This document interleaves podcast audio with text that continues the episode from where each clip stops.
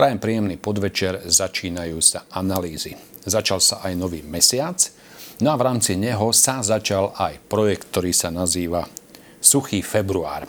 Budeme sa o ňom rozprávať s pani Zuzanou Kamendiovou, klinickou psychologičkou a terapeutkou Centra pre liečbu drogových závislostí. Vítajte. Dobrý večer, ďakujem za pozvanie. Som rád, že ste prišli. Niektorí ľudia vedia, o čo ide, niektorí tak tušia a niektorí netušia. Lebo som sa rozprával s niektorými ľuďmi práve o tejto téme, ktorá bude dnes. Niektorí presne vedeli, o čo ide, niektorí tušili a niektorí, jeden kamarát mi povedal, však, že aký suchý február, však dnes pršalo, že polnospodári si nemôžu sa stiažovať. Takže čo to je za projekt, kde to vzniklo, aké sú jeho základné účelové myšlienky, o čo má ísť? Okay, kampaň Suchý február pôvodne k nám prišla z Českej republiky, alebo teda vznikla v Českej republike, kde už má viac ako 10-ročnú tradíciu a e, je tam aj pomerne známa, má veľmi dobrú mediálnu kampaň, zapája sa kopec známych osobností, má to krásnu web stránku, vizuály, všetko. A my sme začali ako keby projekt Suchý február propagovať na Slovensku iba pred pár rokmi. Ešte to nemá u nás takú podporu a ide v podstate o takú výzvu pre ľudí, aby si vyskúšali, aké to je počas jedného mesiaca prestať piť alkohol. Ako by úplne. Čiže jeden mesiac vôbec nepiť alkohol.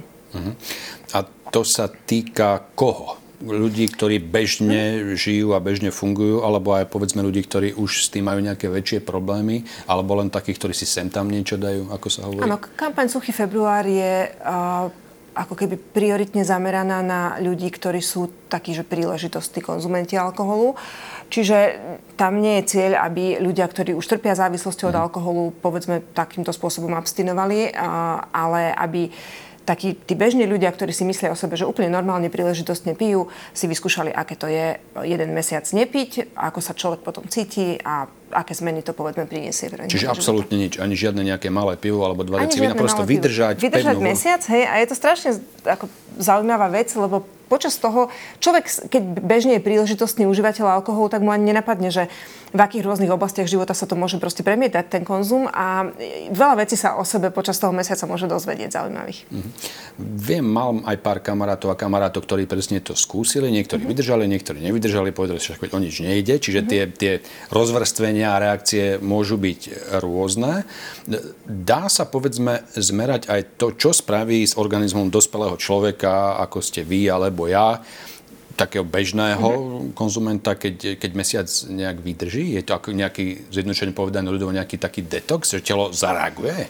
No, uh, do akej miery telo zareaguje po stránke vnútornej, to vy až tak nepocítite, ale sú veľké zmeny, ktoré ucítite ako keby okamžite po tom, čo už aj po pár dňoch po tom, čo prestanete piť, ako napríklad, že sa vám výrazne zlepší kvalita spánku, uh-huh. budete sa ráno budiť taký ako dobre oddychnutý s pocitom energie. Človek má, keď nepije, také čistejšie, jasnejšie myslenie. Um, nemá taký pocit psychického stresu, únavy, tlaku. No a potom aj tam sú také ďalšie pridružené benefity, ako napríklad, že samozrejme alkohol obsahuje veľa kalórií, takže tie, keď do seba neladujete, tak možno, že sa vám zniží troška aj hmotnosť a tak ďalej. Čiže e, tam cieľom toho suchého februára v podstate je, aby človek zistil, že aj bez pitia alkoholu, hoci aj príležitostného, a sa môže paradoxne ako mimoriadne dobre cítiť, hej, a že je v podstate prirodzené pre človeka a že sa o mnoho lepšie cíti vtedy, keď nepije alkohol. Hmm. Slovensko je taká krajina, kde sa hovorí, že sa pije dosť, že také sú tradície, že sa to patrí vypiť si pri rôznych rodinných stretnutiach, mm-hmm. kamarádskych stretnutiach, oslavách, kde sa raduje, kde sa aj smúti. Prosto vždy sa tá príležitosť nájde, keď, mm-hmm. keď mnohí chcú. Do akej miery toto povedzme hrá úlohu, že či chceme, či nechceme, sme vystavení bežným situáciám, kde to na človeka tak ako keby vychádza zo všetkých strán. Hej, obzvlášť na Slovensku sme tomu vystavení, to vieme. Slovensko má akoby veľmi tak zakorenenú takú tú no, kultúru pitia, je silný tlak na to, aby človek pil. Veď aj máme v porovnaní e, s priemerom Európskej únie e, teda vysokú konzumáciu alkoholu e, na Slovensku. Čiže tie faktory rôzne takéto tam zohrávajú rolu. Počas toho suchého februára človek ako keby môže zistiť o sebe rôzne veci a jednou z tých vecí je, že možno, že zistí, že nemá problém s pitím, možno, že zistí, že aj keď vydrží nepiť, tak mu to ako vrta v hlave, má chute na alkohol, tak povedzme vtedy by mal tak spozornieť, že možno, že nie je to, tá jeho konzumácia alkoholu až taká bezproblémová. No a potom osobitne neraz človek zistí, že má tendenciu podliehať sociálnemu tlaku. Hej? Že keď aj ja si poviem, že povedzme piť nebudem, keď sa pohybujem v kolektíve ľudí, kde to pitie je normálne a kde ma k tomu všetci pozbudzujú, tak to veľakrát človeka dokáže zlomiť. No. Hmm.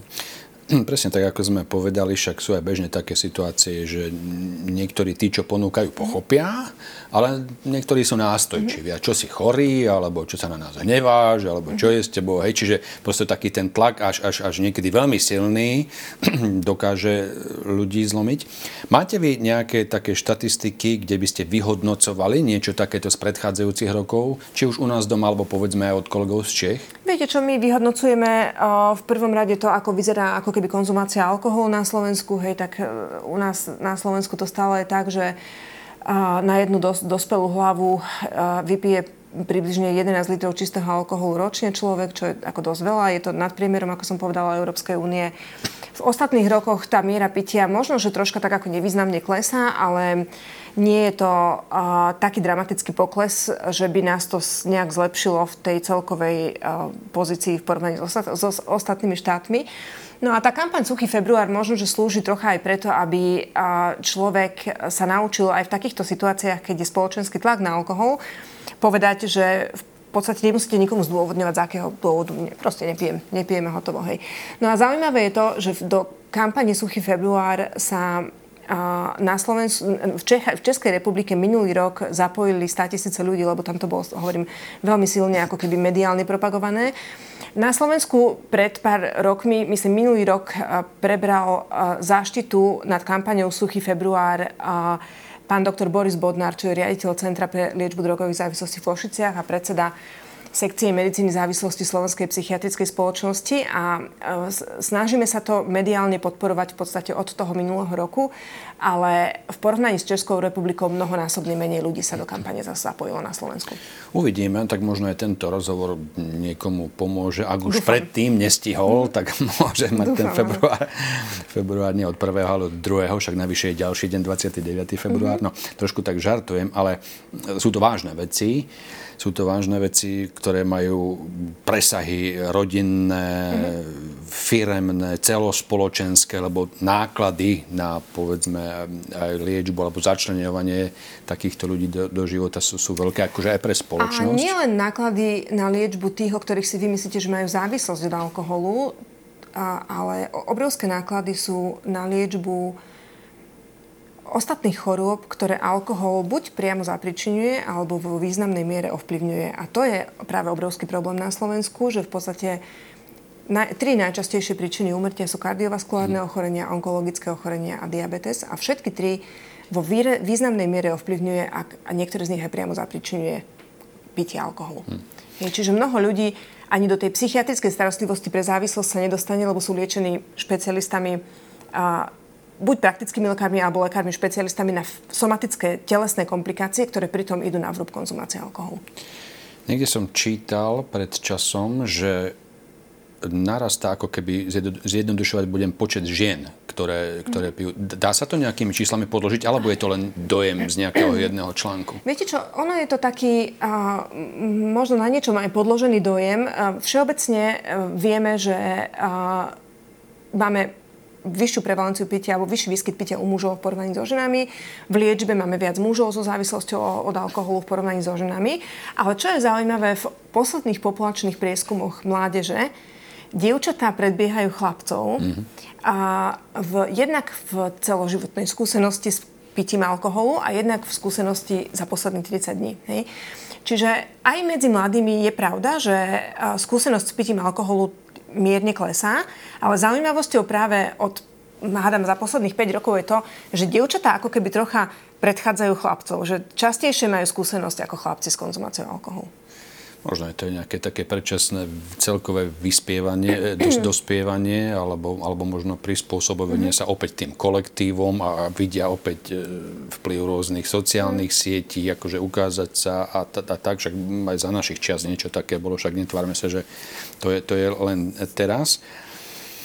Mm, takéto e, veci sa zvyknú niekedy tolerovať alebo mm. tým, že Veď nejaké primerané množstvo možno je zdravé. Veď aj tam ten doktor povedal, keď si dáš za pohárek červeného alebo za dva, tak to aj prospieva telu, že nejakým spôsobom k nejakým dobrým celkovým stavom tela. Veď aj doktor povedal, no tak trošku si dám, však veď čo sa mi môže stať. Áno, toto je a, ako keby omyl. A, je to v podstate chyba sa toto domnievať. A, Svetová zdravotnícká organizácia jasne hovorí, že neexistuje ako keby bezpečná míra pitia. Mm. Čiže každé množstvo alkoholu, ktoré skonzumujete, prináša so sebou rizika vzhľadom na váš zdravotný stav alebo na potenciálne poškodenie zdravia.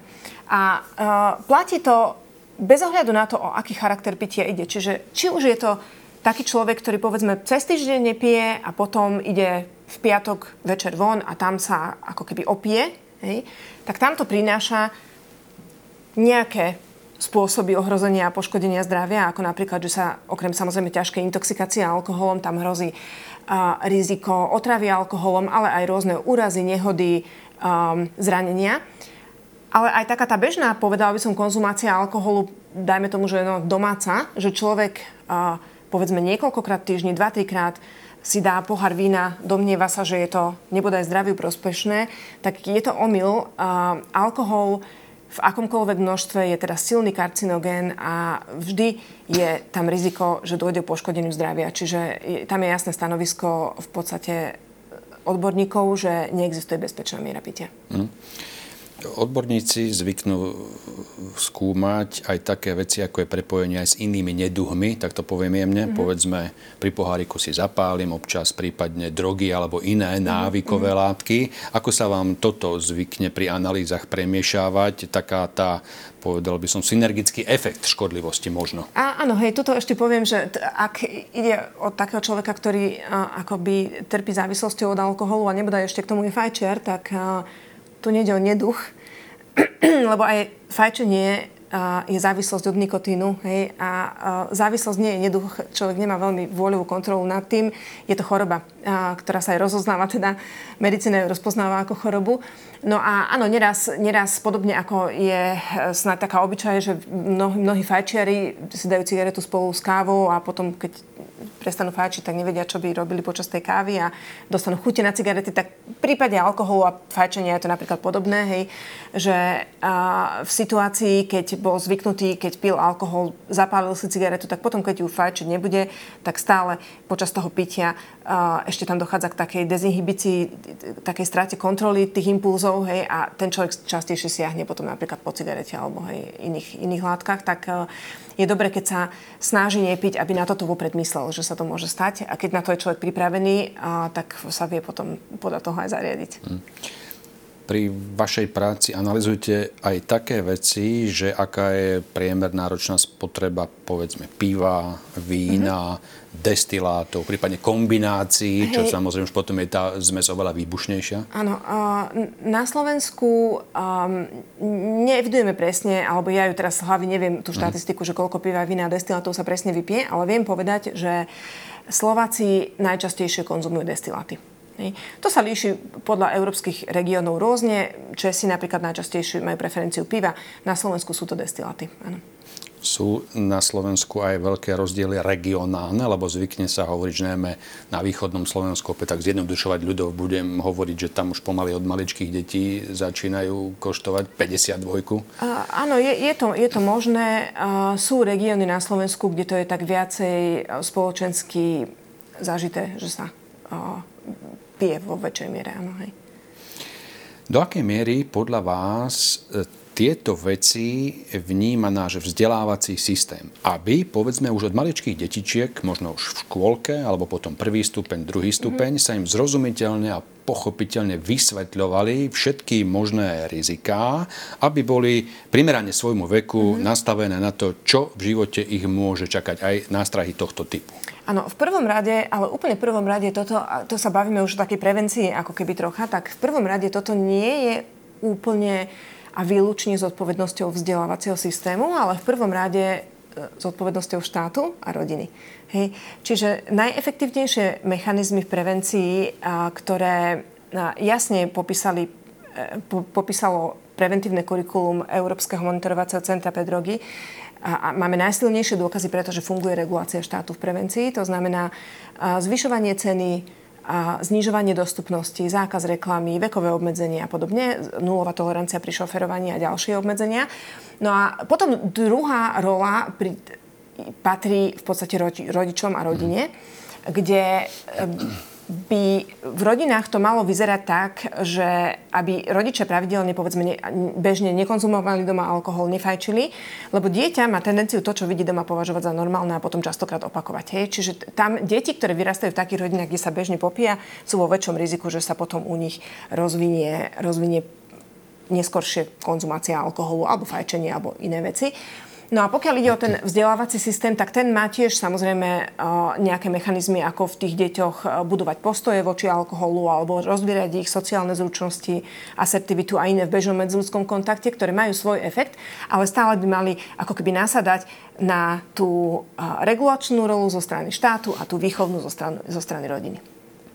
Boli príklady aj vo svete, keď štát, povedzme, toto potláčal viac či menej, mm-hmm. tak mhm. mnohí sa uchyľovali k domácemu páleniu rôznymi strojmi, dokonalými či nedokonalými. Neraz to skončilo výbuchmi a otráva, metylalkoholom a mm-hmm. podobne.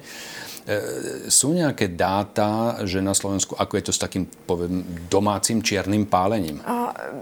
Konkrétne nie, ale vieme povedať, že aj v štátoch, kde funguje prísna regulácia trhu a je pomerne obmedzená dostupnosť napríklad alkoholu.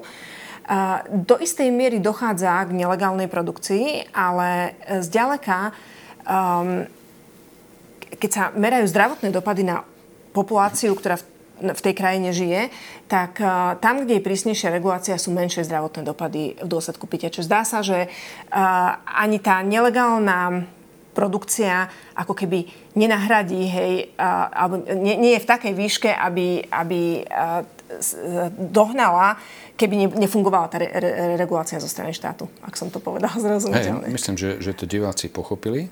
No, ten mesiac sa začína dnes, suchý február. Máte v pláne aj nejaké iné, povedzme, aktivity, aj po regiónoch Slovenska, kde by ste sa o tom povedzme s ľuďmi rozprávali, pretože včera bola taká veľká tlačová beseda, ktorá bola aj v televíziách, v médiách a tak ďalej. My sa dnes rozprávame prosto nejakým mm-hmm. spôsobom primeraným a vhodným aj po iných regiónoch e, Slovenska sa o tom s ľuďmi rozprávať. Áno, áno, my uh, sme včera zorganizovali uh, v podstate pod zaštitou aj pani ministerky zdravotníctva túto tlačovú konferenciu, aby sme uh, a oboznámili teda verejnosť, že je tu takáto výborná možnosť si to vyskúšať, aké to je a, čo sa človek o sebe dozvie, keď vyskúša, vyskúša mesiac nepiť.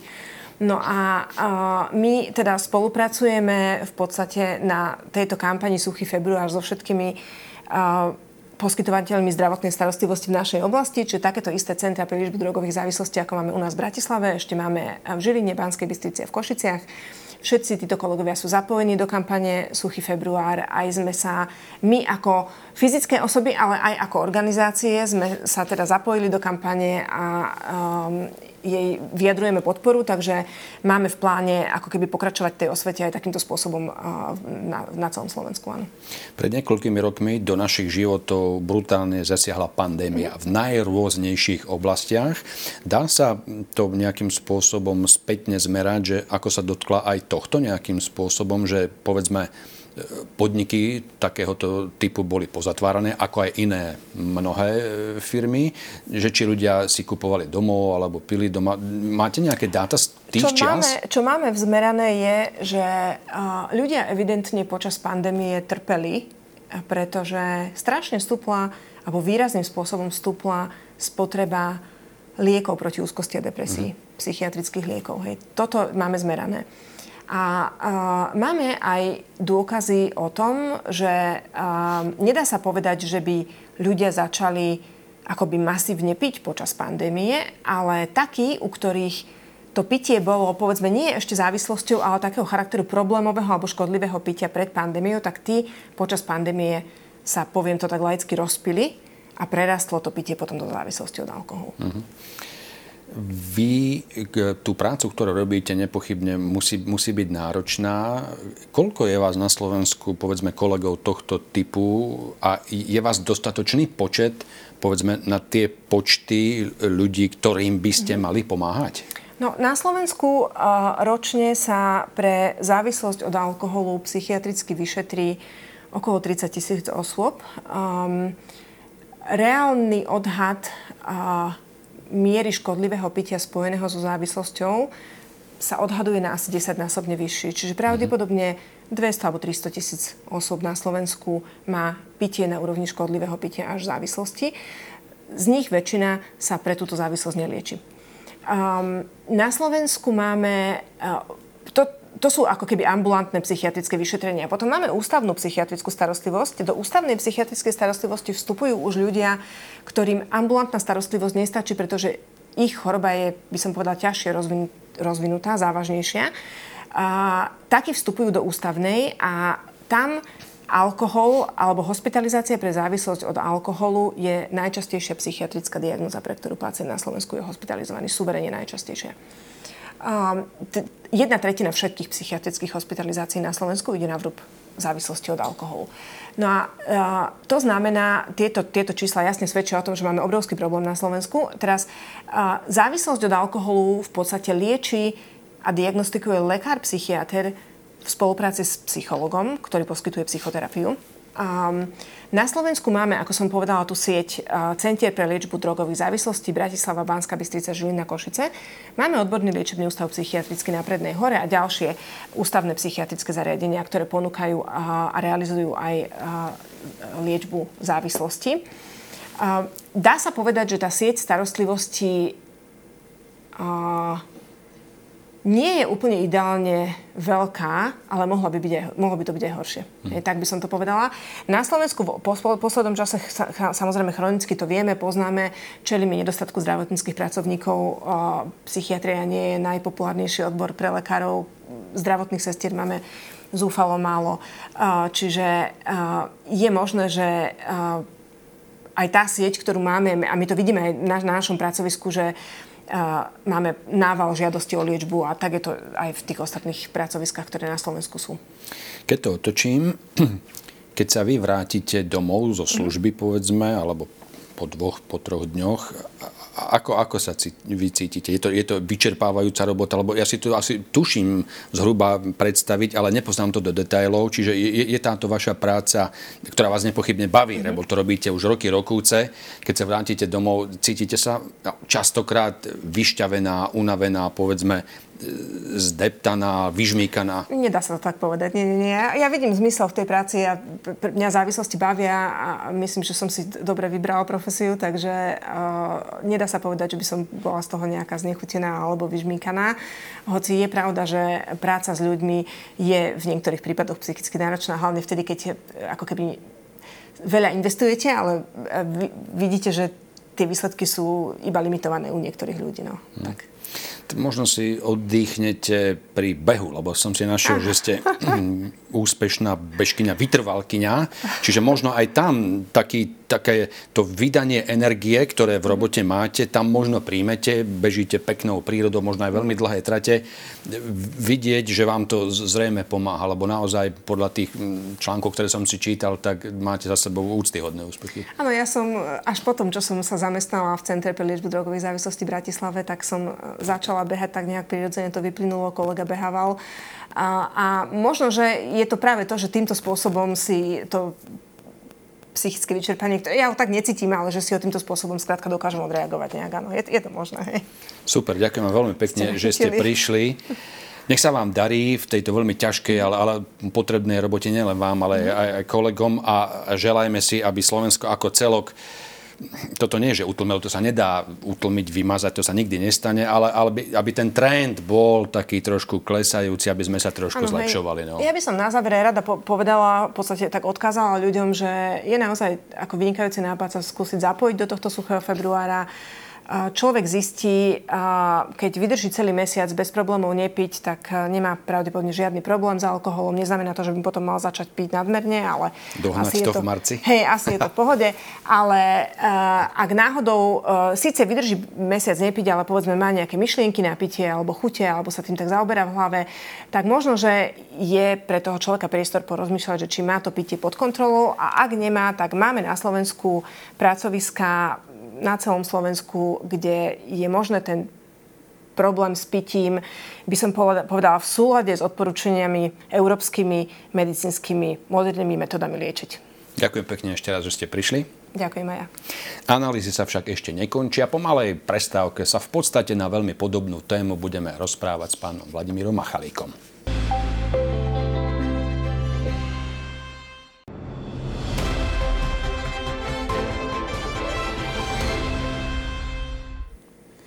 Analýzy pokračujú a našim druhým hostom je pán Vladimír Machalík, výkonný riaditeľ Slovenského združenia výrobcov piva a sladu.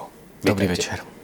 Nadviažeme na to, čo kolegyňa pred chvíľou hovorila, alebo o čom sme sa rozprávali, o tom suchom februári. Vy ste zrejme také odvetvie, ktoré môže výjsť v ústretí konzumentom piva, pretože tá ponuka nealkopív zrejme už tak široká, že tí, ktorí silomocou chcú piť pivo, tak si vedia aj takýmto spôsobom poradiť. Určite áno, z hľadiska toho alkoholového priemyslu, alebo teda výrobcov alkoholických nápojov, tak jedine v podstate pivovarnícky priemysel je ten, ktorý dokáže ponúkať tie alternatívy, či už teda nízkoalkoholické, alebo úplne bez alkoholu. alkoholu. A zároveň, čo je dôležité, lebo sú aj v tých iných sektoroch už teda nejaké lastovičky, ale málo sú dostupné. V našom prípade v podstate naozaj to nealkoholické alkoholické pivo alebo nízkoalkoholické pivo, prípadne nealko radlery, ktoré sú veľmi obľúbené na Slovensku, kúpite v podstate kdekoľvek. Takže pre nás ako keby ten suchý február vlastne nie je žiadna špecialita. Práve naopak sú aj pivovary, ktoré sa zameriavajú práve v tomto mesiaci, aby ukázali tým spotrebiteľom, zákazníkom, že stojí za to vyskúšať aj tie nealkoholické piva a radlery, že sú naozaj zaujímavé aj chuťovo. Kedysi bolo možno ten taký tak, tak sa hovorilo o tých nealkoholických pivách, aj samozrejme technológie boli ešte iné, že teda to nie je plnohodnotná alternatíva. Ale naozaj tie piva urobili obrovský krok za posledné roky a dá sa povedať, že naozaj sú to špičkové produkty, ktoré sú na trhu. Zrejme e, pivovary sa prispôsobujú aj požiadavkám konzumentov. A aké sú tie trendy? Vy ste už niečo naznačili, lebo presne tak, ako ste povedali, taký ten typický pivár, ktorý možno je okolo 50 povie, ja som zvyknutý na tú tradičnú 12 maximálne ešte desiatku, ale nejaké osladené mm, sirupíky, zriedené, toto mi sa nedávajte. Ja chcem tradičné pivo. Takže aké sú tie trendy? Áno, no je to naozaj rôznorodé a pivovary hľadajú tie možnosti.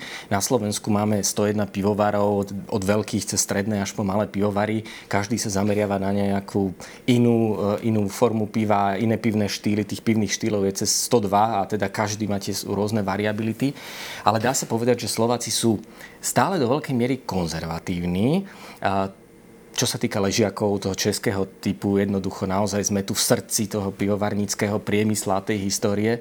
Takže naozaj z tohto pohľadu tie ležiaky hrajú absolútny príjm. Naozaj, či sa to týka malých, stredných alebo veľkých pivovarov, aj pri remeselných pivovaroch v podstate každý pivovar má nejaký ležiak v nejakej forme, lebo vie, že to je to, čo spotrebitelia majú radi. Čo sa týka tých nealkoholických piv a radlerov, ehm, závisí to samozrejme aj od toho, ako sú ľudia zvyknutí. Napríklad na vidieku častokrát radlery, tie, teda to je vlastne ten pivo s ovocnou zložkou. Na Slovensku v podstate už predávané len nealkoholické, v západnej Európe ešte vlastne zoženiete, alebo bežne sa predávajú skôr alkoholické, alebo teda s nízkou e, úrovňou alkoholu, e, tak e, považujú za nealkoholické pivo. Takíto ľudia, či už sú to nejakí štamgasti alebo odborníci, samozrejme to vnímajú, že to nie je pivo, to je radler ale je mnoho pivných štýlov, ktoré sa naozaj istým spôsobom približujú, možno dá sa povedať chuťovo, až k niečomu, čo nám pivo alebo ten ležiak plzenského typu alebo českého typu naozaj nepripomína.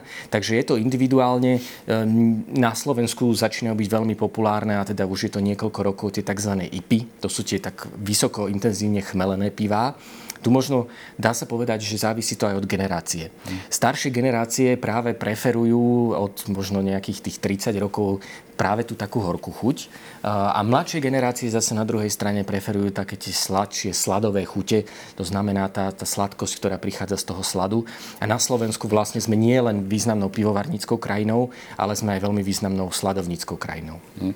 To je presne tiež veľmi dôležité, lebo to môžem potvrdiť, ja som vyštudoval históriu a varenie piva, právo variť pivo kedysi pred mnohými storočiami bola významná možnosť, ktorú nemal každý. Čiže to je niečo také, na čo máme nadvezovať na území súčasného Slovenska. Predtým to bolo za, za dávnych čas. Veci mhm. sa samozrejme vyvíjajú. Sme vo svete globálnom, sú tu rôzne prepojenia, rôzni významní celosvetoví hráči, až po tých malých, ako, ako, ako ste vy povedali. Poďme k tým malým, lebo poznám, mám takých dvoch kamarátov, ktorí si sami doma začali variť naštudovali si to, mali vzdelanie, niekto im pomohol a, a ten produkt, ktorý mi dali okoštovať, nevedel som, tak by som si povedal, aké sú tieto trendy? Áno, a my sme v podstate v posledných rokoch, myslím, že je to rok alebo dva roky, v podstate e, veľmi úzko spolupracovali aj s, s združeniami domovárníkov, teda domovaričov piva. My sme totiž to mali takú komplikáciu na Slovensku, že to domovárenie piva bolo vlastne také, v takej šedej zóne. Uh-huh.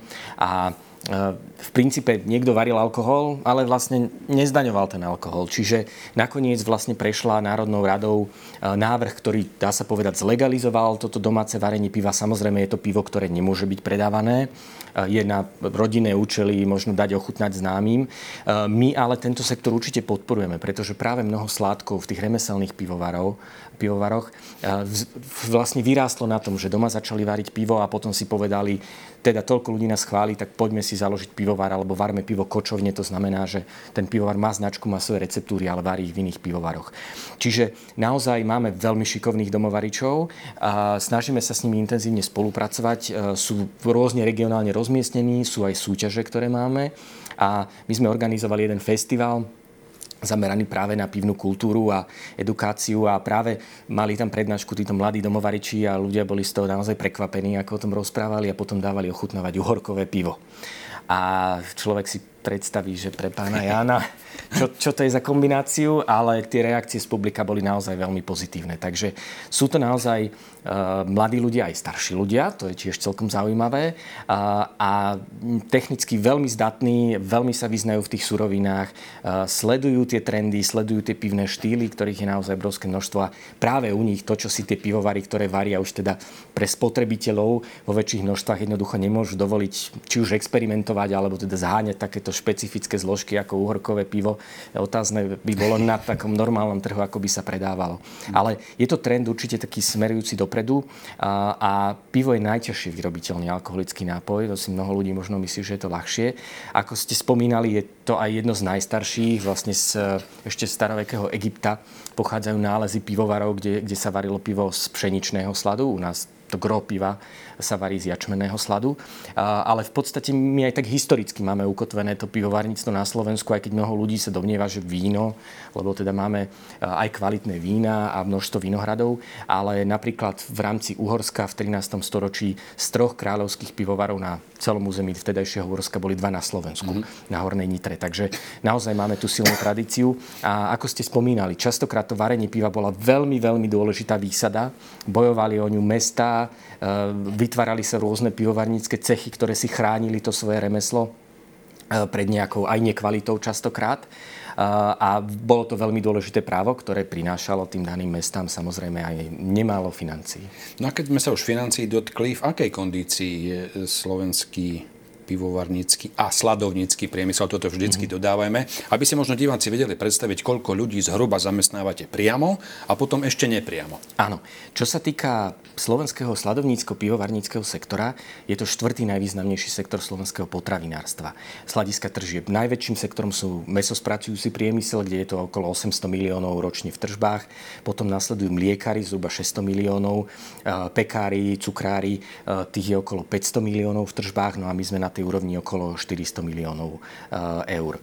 Máme na Slovensku, ako som spomínal, 101 sladovní, a 101 eh, pivovarov a 7 sladovní, čo je pomerne veľký objem na naše územie. A, z hľadiska zamestnanosti zamestnávame približne 1400 zamestnancov priamo po celom Slovensku. Tie naozaj pivovary sú rozmiestnené v princípe všade, kde je civilizácia. Ale treba povedať, že pivovarnícky sektor je špecifický z toho dôvodu, že vytvára veľmi veľké množstvo pracovných miest, v, či už pred alebo po je to jedna z posledných tých tzv. potravinových vertikál, v našom prípade teda nápojových, ktorá je od poláž na stôl.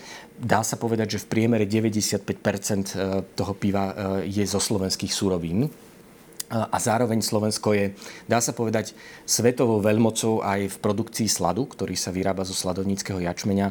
Prírodnou formou používa sa v sladovniach len vlastne teplo a voda, lebo to je proces naklíčenia, kde sa, ktorý sa zastaví e, vo fáze, kedy je to vhodné a, a potom vlastne sa odstraňujú nejaké zbytky z toho a ten slad samotný už sa potom dodáva do pivovarov, kde sa rozomelí a dáva sa teda v rámci procesu varenia piva. Patríme medzi najväčších exportérov sladu na svete, medzi top 10 a v rámci Európskej únie sme piatým najväčším exportérom sladu. Dokonca e, v roku 2022 sme prebehli Českú republiku, čo je naozaj teda pivovarnícka a sladovnícka veľmoc. E, zároveň ročne sa výrobí približne do nejakých 290 až 300 tisíc tón sladu na Slovensku. A Gros z neho sa exportuje, čiže dokážeme zásobiť e, tými sladmi, to je ten slad plzenského typu prioritne, v podstate všetky pivovary, ktoré sú na Slovensku a využívajú ho e, prostredníctvom tých našich slovenských sladovní, ale množstvo sladu sa aj vyváža. Čiže či už je to región strednej z Európy alebo tie možno nemecké krajiny, dá sa povedať na západ od nás, je obrovské množstvo pív aj tých veľkých značiek, kde sa nachádza slovenský slad. Má mimoriadne dobrú kvalitu, má aj dobré meno a je to v podstate najexportovanejšia komodita polnohospodárska po prvom spracovaní na Slovensku. Takže je veľmi významný, s čím sa trošku naši sladovníci potýkajú, že nemáme dosť toho sladovníckého jačmenia, chýba nám asi 80 tisíc tón ročne, takže musí sa dovážať najmä teda z Maďarska a prípadne Českej republiky, aby sme ho vedeli spracovať a, a potom teda posunúť ďalej. Čo sa týka pivovarov, tam naozaj uh, jediný sektor v princípe, dá sa povedať, ktorý nám chýba, sú chmelnice. V Chmelniciach bolo Slovensko mimoriadne, mimoriadne kvalitné, dobré. Mali sme cez 1400 hektárov chmelníc v roku 93. Žiaľ, momentálne sa hýbeme okolo 30 hektárov, takže ten pád bol obrovský. Ehm, pre porovnanie možno v Českej republike, kde sú to teda tisícky hektárov ešte stále v súčasnosti, napriek tomu, že to pokleslo.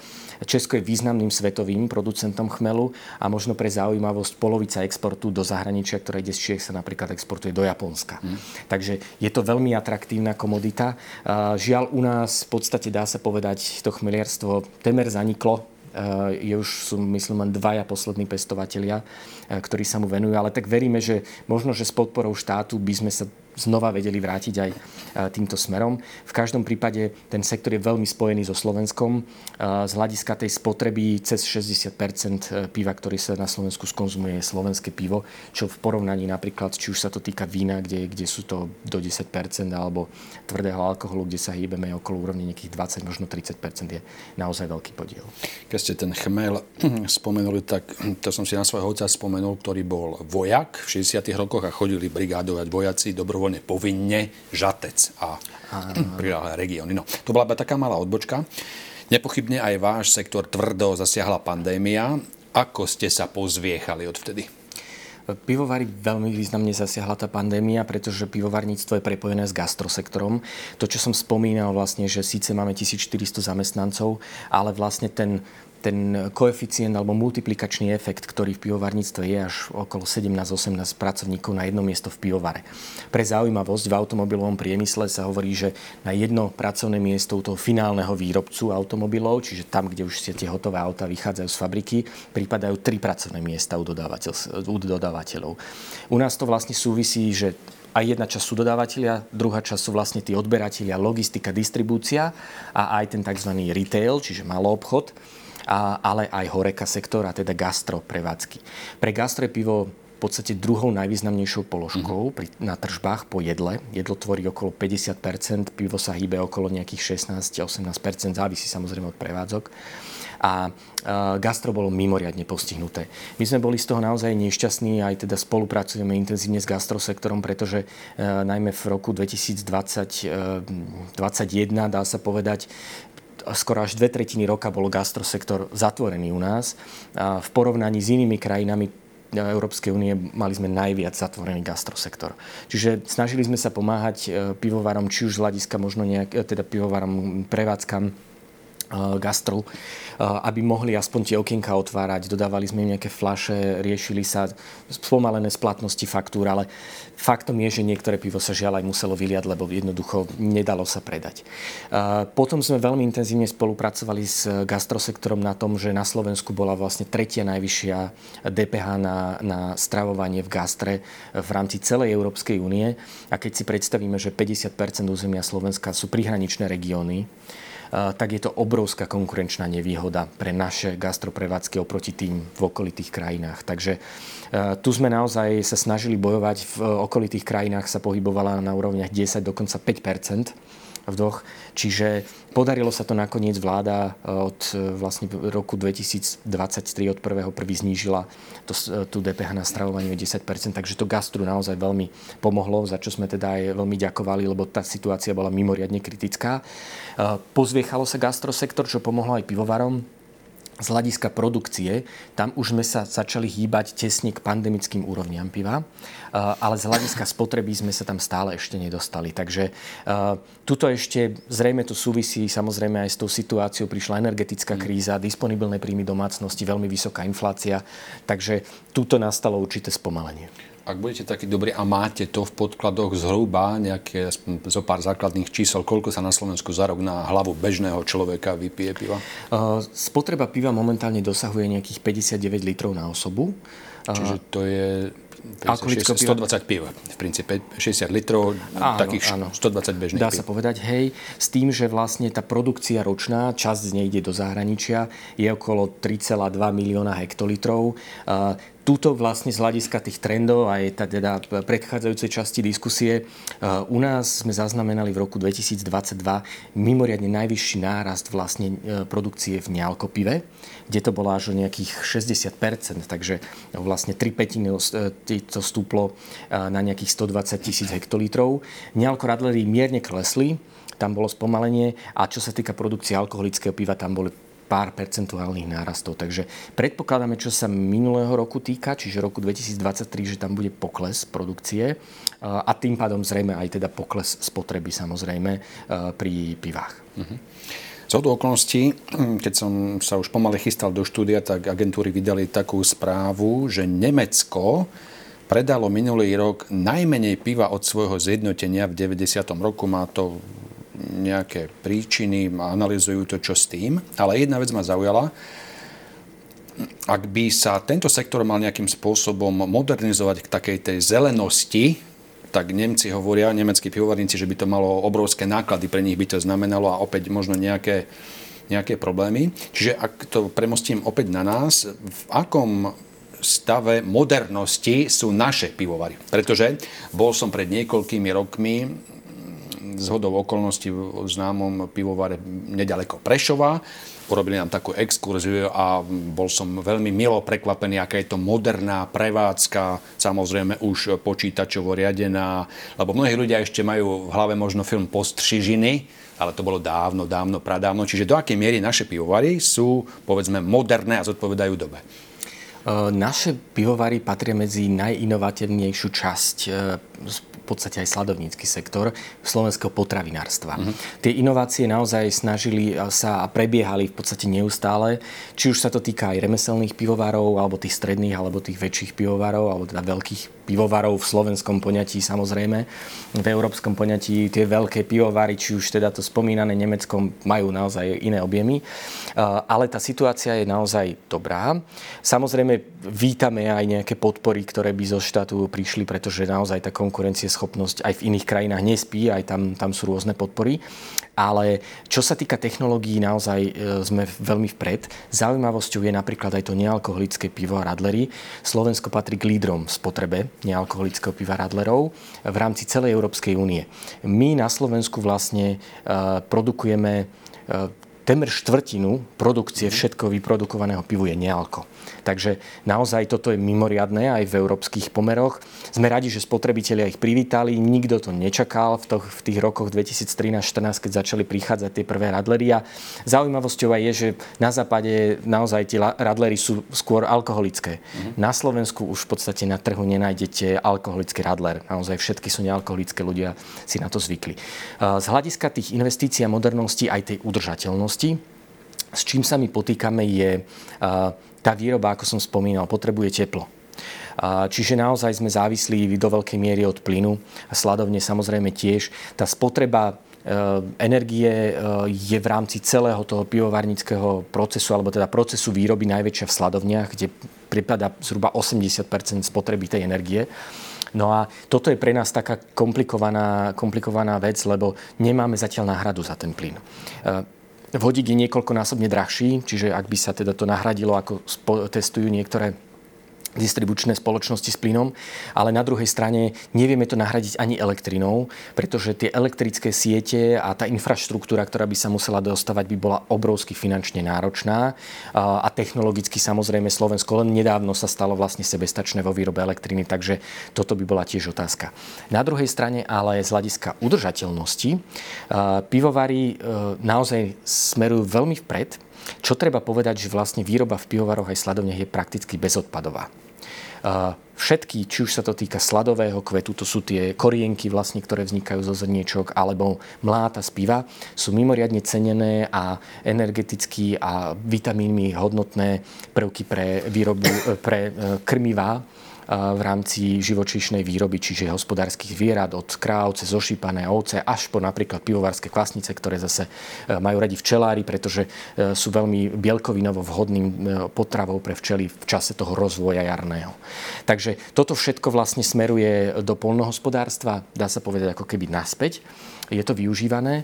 No a čo sa týka napríklad obalov, tak Slovensko založilo systém zálohovania, alebo teda e, dali sa dohromady e, štyri zväzy. Jedným z nich bol náš pivovarnícky zväz Sladovnícky, ktorý je vlastne jedným zo zakladateľov toho správcu zálohového systému. A vlastne, e, čo sa týka plechoviek, ktoré sú najmä domenou teda pivovarov, tak tam už máme pivovary, ktoré majú vlastne témer 100% recyklovateľnosť tých, tých plechoviek. To znamená, plechovku, ktorú vloží spotrebiteľ, naspäť dostane na ňu zálohu. Tá plechovka ide naspäť e, do potravinárskeho priemyslu a znova sa vráti, vyrobí sa znova z nej plechovka, do ktorej sa znova plní pivo.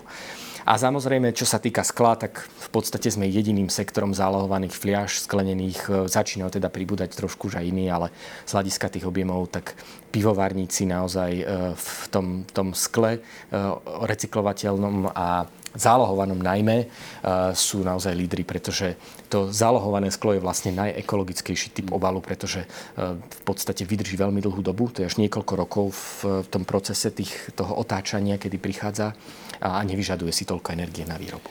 Veľmi zaujímavá debata, ešte dlho by sme sa mohli rozprávať, ale čas sa nám pomaličky kráti, ale ešte jednu vec spomeňme, ktorá je podľa mňa veľmi dôležitá a to je ten koncový hráč, pretože odborníci hovoria, zlý výčapník dokáže pokaziť aj dobré pivo a jeden z takých zlozvykov, ktorý si, si mnohí všímajú, je, že v lete mnohí dajú pivo do chladu a myslia si, že čím chladnejšie, tým lepšie. No tak to samozrejme neplatí, takže ak môžete za kratučký čas povedať, povedzme, ako pracujete aj s touto koncovkou, aby ten príbeh, o ktorý sa vy snažíte od začiatku, bol završený kvalitou. Áno, to hovorí aj také jedno príslovie pivovarnícke, že, že sládok pivo vyrába, ale ten výčapník ho robí. A je faktom, že naozaj, ak nie sú dodržané niektoré procesy, či už z hľadiska hygieny alebo zachladenia v, tom, v gastroprevádzke, tak naozaj to pivo chutí inak.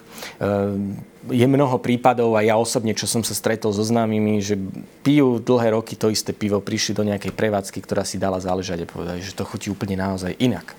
Takže je to veľmi dôležité. Mnohé pivovary majú množstvo aktivít, remeselné pivovary tie robia menšie objemy, čiže tí zase sa snažia naozaj v tých prevádzkach, kde to svoje pivo majú, dať si na to pozor, chodiť tam na kontroly, školiť tých, e, tých e, výčapníkov alebo čašníkov. Tu sa trošku potýkame vo všeobecnosti s problémom s pracovnou silou aj niekedy aj teda väčšou fluktuáciou.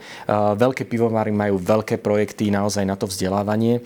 No a čo sa týka tých, tých teplôt, samozrejme, závisí to od pivného štýlu, tých máme cez 100 a teda to je len pivný štýl, ktorý môže byť naozaj veľmi rôznorodý. Niektoré treba piť chladnejšie, niektoré treba piť e, teplejšie, e, teda teplejšie, nie úplne teplé samozrejme, ale sú tam rôzne teploty. Rozdiely, hej.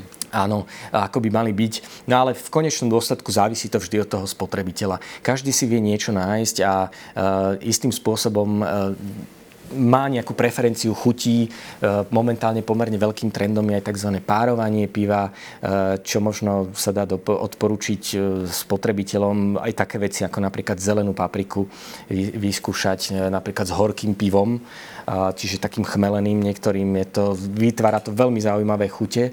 Takže z tohto pohľadu naozaj treba vyskúšať tá paleta pivovarnícka je tak obrovská, tak široká, že každý spotrebiteľ si nájde a nájde si aj ten spotrebiteľ, ktorý nechce piť alkohol. Vladimír Machalík, ďakujem veľmi pekne, že ste prišli a bolo to tak zaujímavé, že ja sa vás pokúsim opäť zavolať po určitom čase a opäť sa budeme o detailoch rozprávať. Nech sa darí sladovníkom, pivovarníkom a celému slovenskému potravinárskému priemyslu. Ďakujeme veľmi pekne. Pekný večer ešte všetkým. Analýzy sa končia, divákom prajeme príjemný večer.